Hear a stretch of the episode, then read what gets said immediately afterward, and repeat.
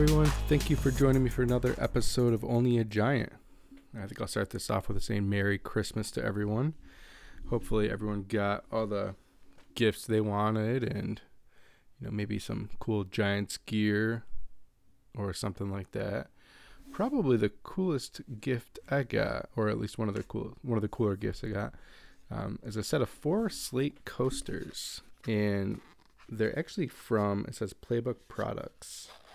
When you open them up, they're actually, like I said, they're coasters, but they have uh, plays on on the actual coaster, and there's four of them in here.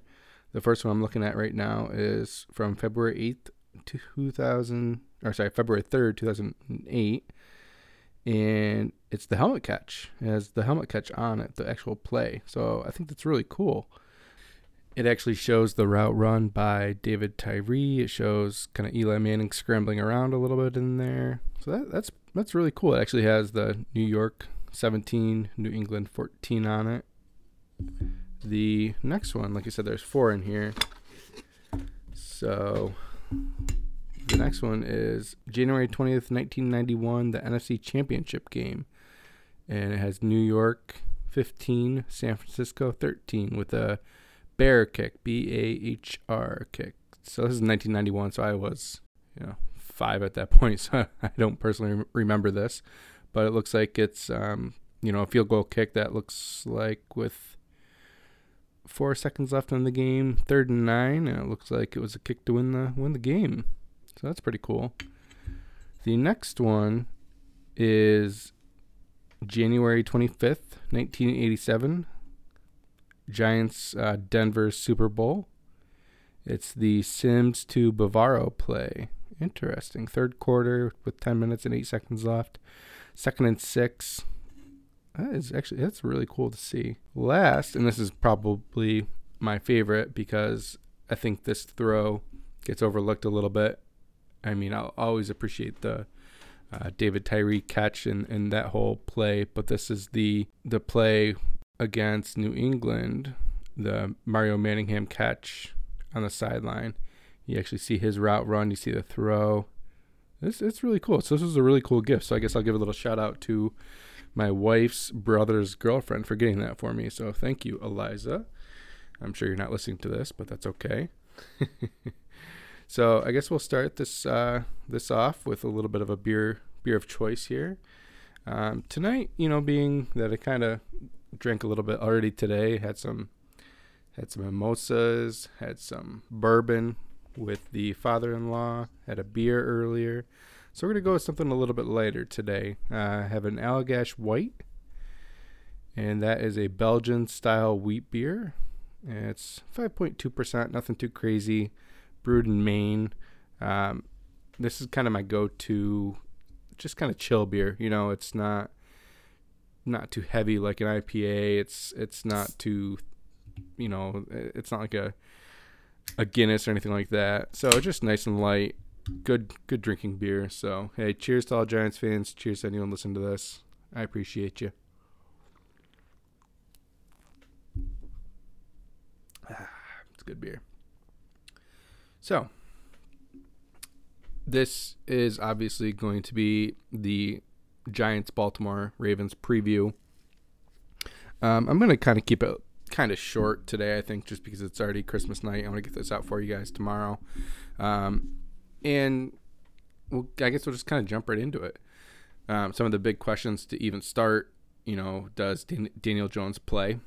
Um, every report I've seen, I think, is kind of leading towards yes, he is going to play, but he's still questionable. Sounds like Golden Tate's going to be out that's unfortunate, but maybe someone else can step it, step up. You know, whether it's Austin Mack or Dante Pettis, who I'd love. I'd love to be able to see him play a little bit, um, especially you know kick return.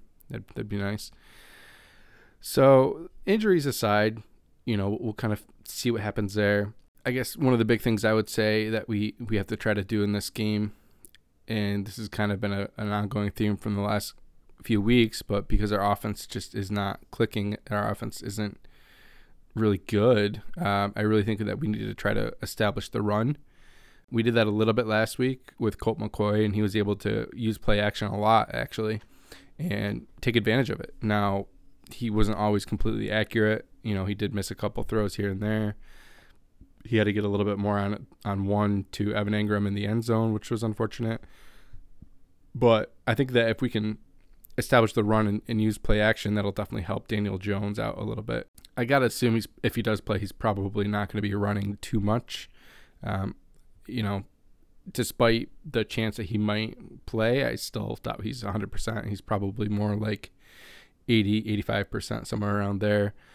Um, so, you know, establish the run. That that's going to be big. Um, it sounds so kind of cliche to, to say that because it, it it just sounds dumb, I guess.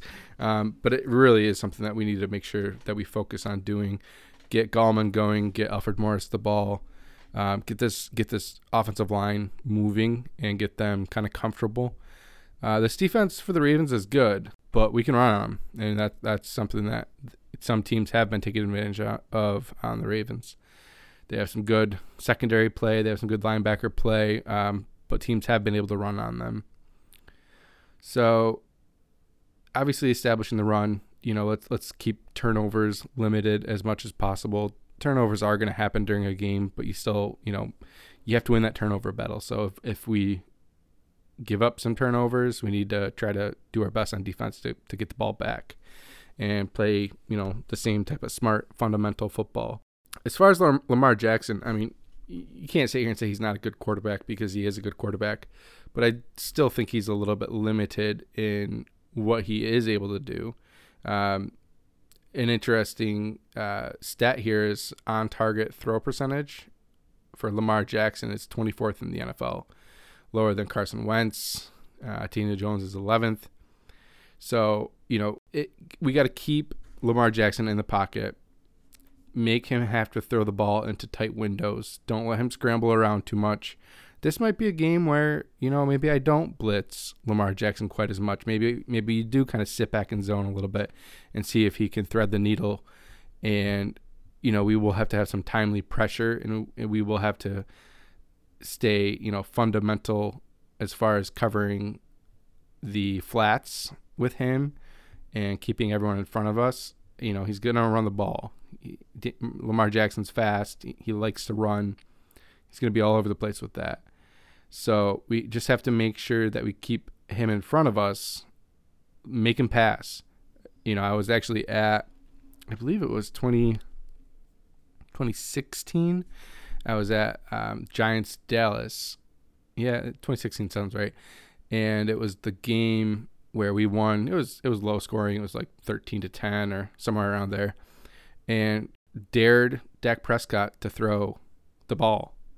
We didn't blitz him too much. We kept everything in front of him. And I think he threw like, you know, it was like 17 for 44 or something like that because he just wasn't as accurate at that time when teams were sitting back and, and kind of just let letting him show that he could throw the ball. So I think we have to do something similar similar to that. You you know that they're probably going to have some RPO plays. Uh, they do run RPO about 28% of the time, and 945 yards of Lamar Jackson's have come out of the RPO. So we got to be ready for that. But I think we will be. That is kind of one of the strengths strengths of this defense is being ready uh, for what the other team is going to do for the most part. They are 21st in the league for yards per game at 346. Points per game, they're sixth at 28.8. Um, you know, I don't know if I need to rehash the Giants, but 31st in the league at 299 yards per game and 31st in points with 17. So we got to keep this game controlled. You know, uh, we don't want the Ravens to have multiple possessions, long possessions. We really need to try to do our best to keep Lamar Jackson off the field as much as we can and don't let him run the ball. And if he does run the ball, we got to pop him. You know, you can't let him run free and get out of bounds and not get hit. We need to show that if you are going to run, you got to be ready to take a hit because we're going to come out and hit you. Ravens are 9 and 5 and they've actually won 3 straight after losing 3 straight, one of them in overtime. So, they're kind of coming in confident. They're coming in probably a little bit cocky. Uh, it's you know the NFL, so I, I feel like when teams are winning, that's kind of what happens. So we just have to come in and kind of knock them in the face a little bit, and and hopefully get a win where maybe they weren't ready for what we have. Um, we should have Bradbury back. We should have, hopefully, we'll have Blake Martinez and we'll have Logan Ryan back there who just signed a nice contract extension, which I'm pretty pumped about. Um, that was the right move. You know, even even if he doesn't have a necessarily defined role in this defense because he just plays all over, um, he's still going to be big with the development of all the younger players that we have, especially like Xavier McKinney, who's you know kind of doing a lot of things similar to him. Um, you can't tell me that he hasn't helped Jabril Peppers bring his game to another level this year. And then throw in the fact that you know we probably are going to have some more you know rookies or young players in the secondary next year. You know, Yiadom's done pretty good so far, but it wouldn't shock me if we draft a cornerback or you know bring in another young free agent or something like that. So having another veteran in there that knows what Judge wants, that knows what Patrick Graham wants, and someone that the players can look up to and, and you know kind of see him as a leader, that's big. You know, that, that's something that will certainly help. So that's you know kind of the short version of what I think the Giants need to do. Um, you know, as far as as the Giants on offense, like I said, you kind of want to try to establish the run, get some play action going. Um, let Daniel Jones develop a little bit, to, you know, get some confidence back into his game. That's something that's severely lacking, and he needs to, you know, get that feeling back. He needs to get that confidence back to show that he can be a quarterback in the in the NFL uh, that he can be a franchise quarterback in the NFL. So that's where I'm at with the game. You know, it's going to be a tricky game. Is it a game the Giants can win? Yes, it is, but it's going to be tough. Um, if I had to, if I had to take a guess at the game, I'm going to say like 28-17, somewhere around there. Baltimore Ravens win with Jones or without Jones. There still could be a little bit of a trap game. You know, I, I think there is a chance for that. But I do think the Harbaughs are good coaches and he'll have their team ready to play. So let's move on from there and maybe let's get into a little bit of the pick'em stuff here. So we'll get right into the pick'em section. Um, I guess I'll review last week's results. And actually, I had a really good week. Uh, I picked 14 correct out of the 16 that were on. Uh, the only two games I missed were the Steelers Bengals, which no one probably got that right. And then the Jets Rams was another game I got wrong. So every other game though I picked right. So that's that's pretty awesome. Uh, Cowboys beat the 49ers was one of my picks. Nothing else was really that surprising. I think Bears I picked over the Vikings, uh, Colts over the Texans. You know, it was kind of a kind of an easy week I think for pickums. Uh, oh, and then I picked the Chargers over the Raiders. So that was really really my only you know picks that maybe were were questionable um, that came out pretty good. So yeah, that was a good week for me. Uh, eight and eight the week prior, so definitely nice to get a nice rebound here. Uh, so let's get right into week 16. I would have picked the the Saints for this week, but I'm not going to count it because obviously the game's already over.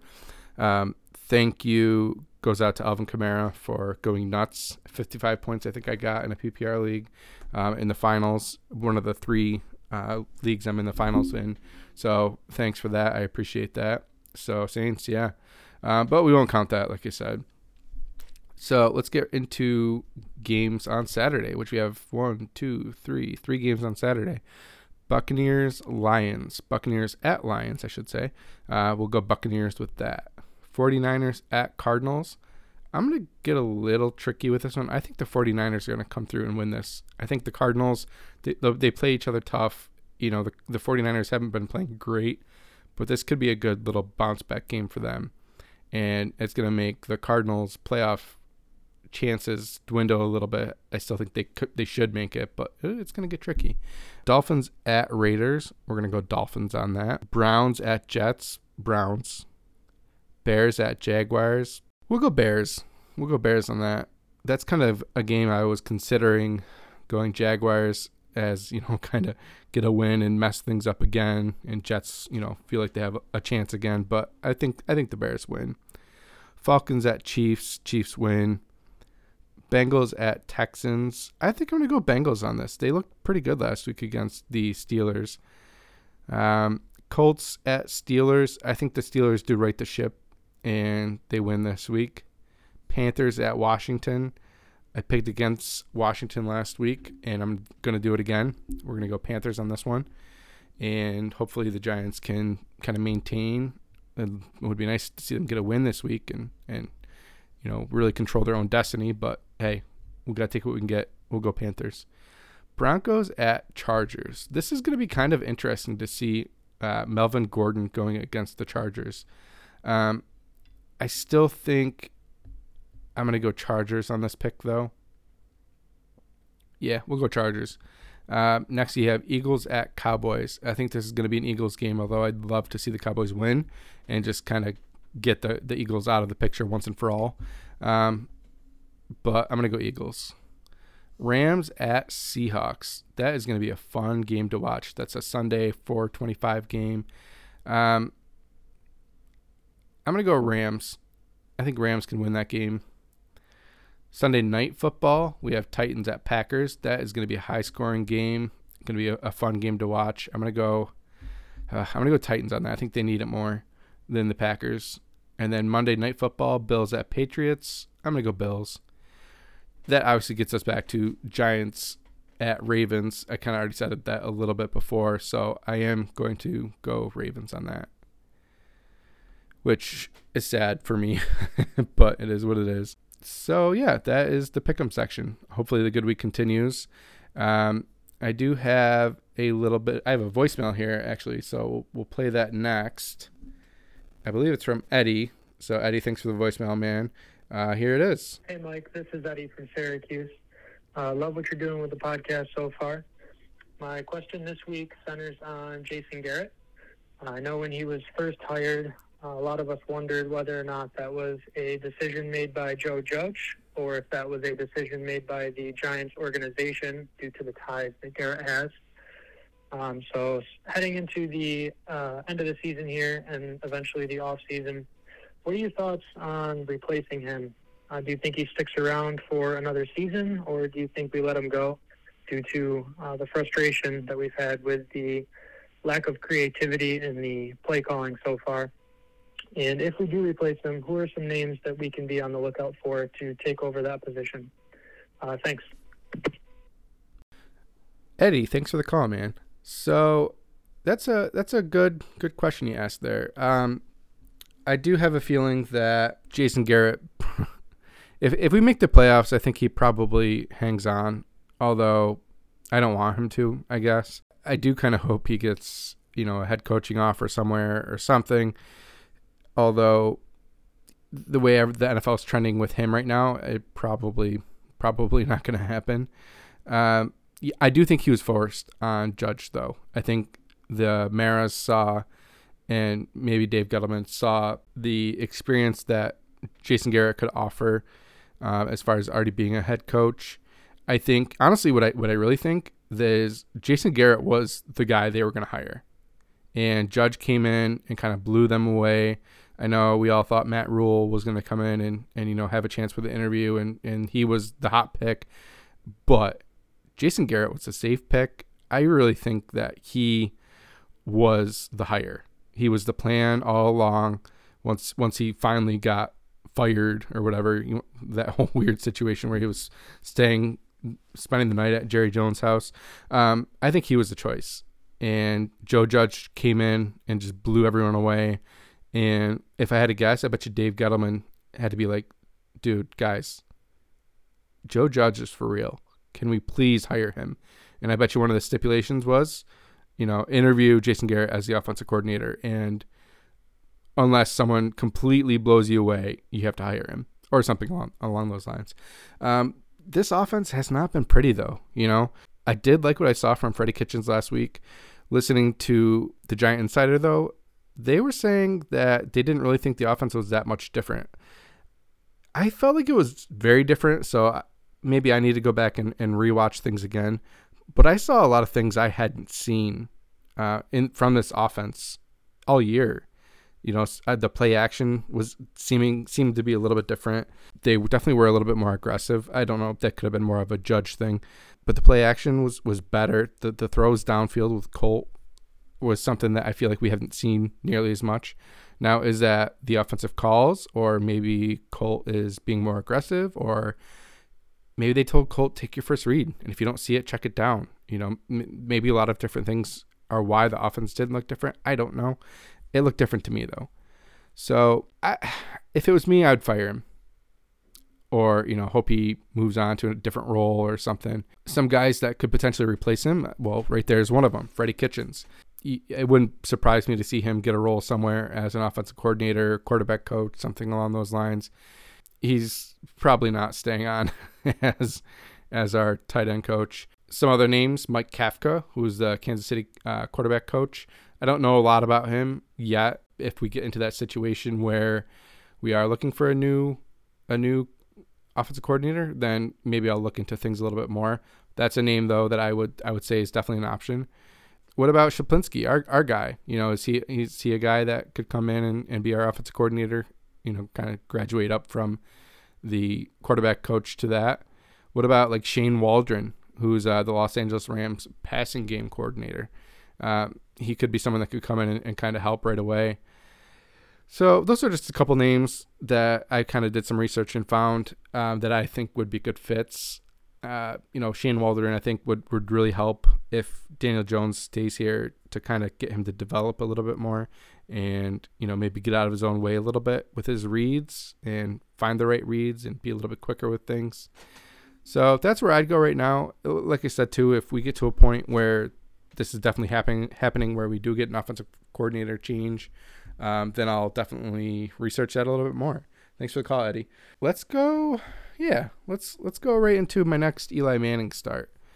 So, Eli Manning's next start, if you guys remember, I think last week we talked about the um, start against the Philadelphia Eagles, which was I think his second start. So this will be his third start.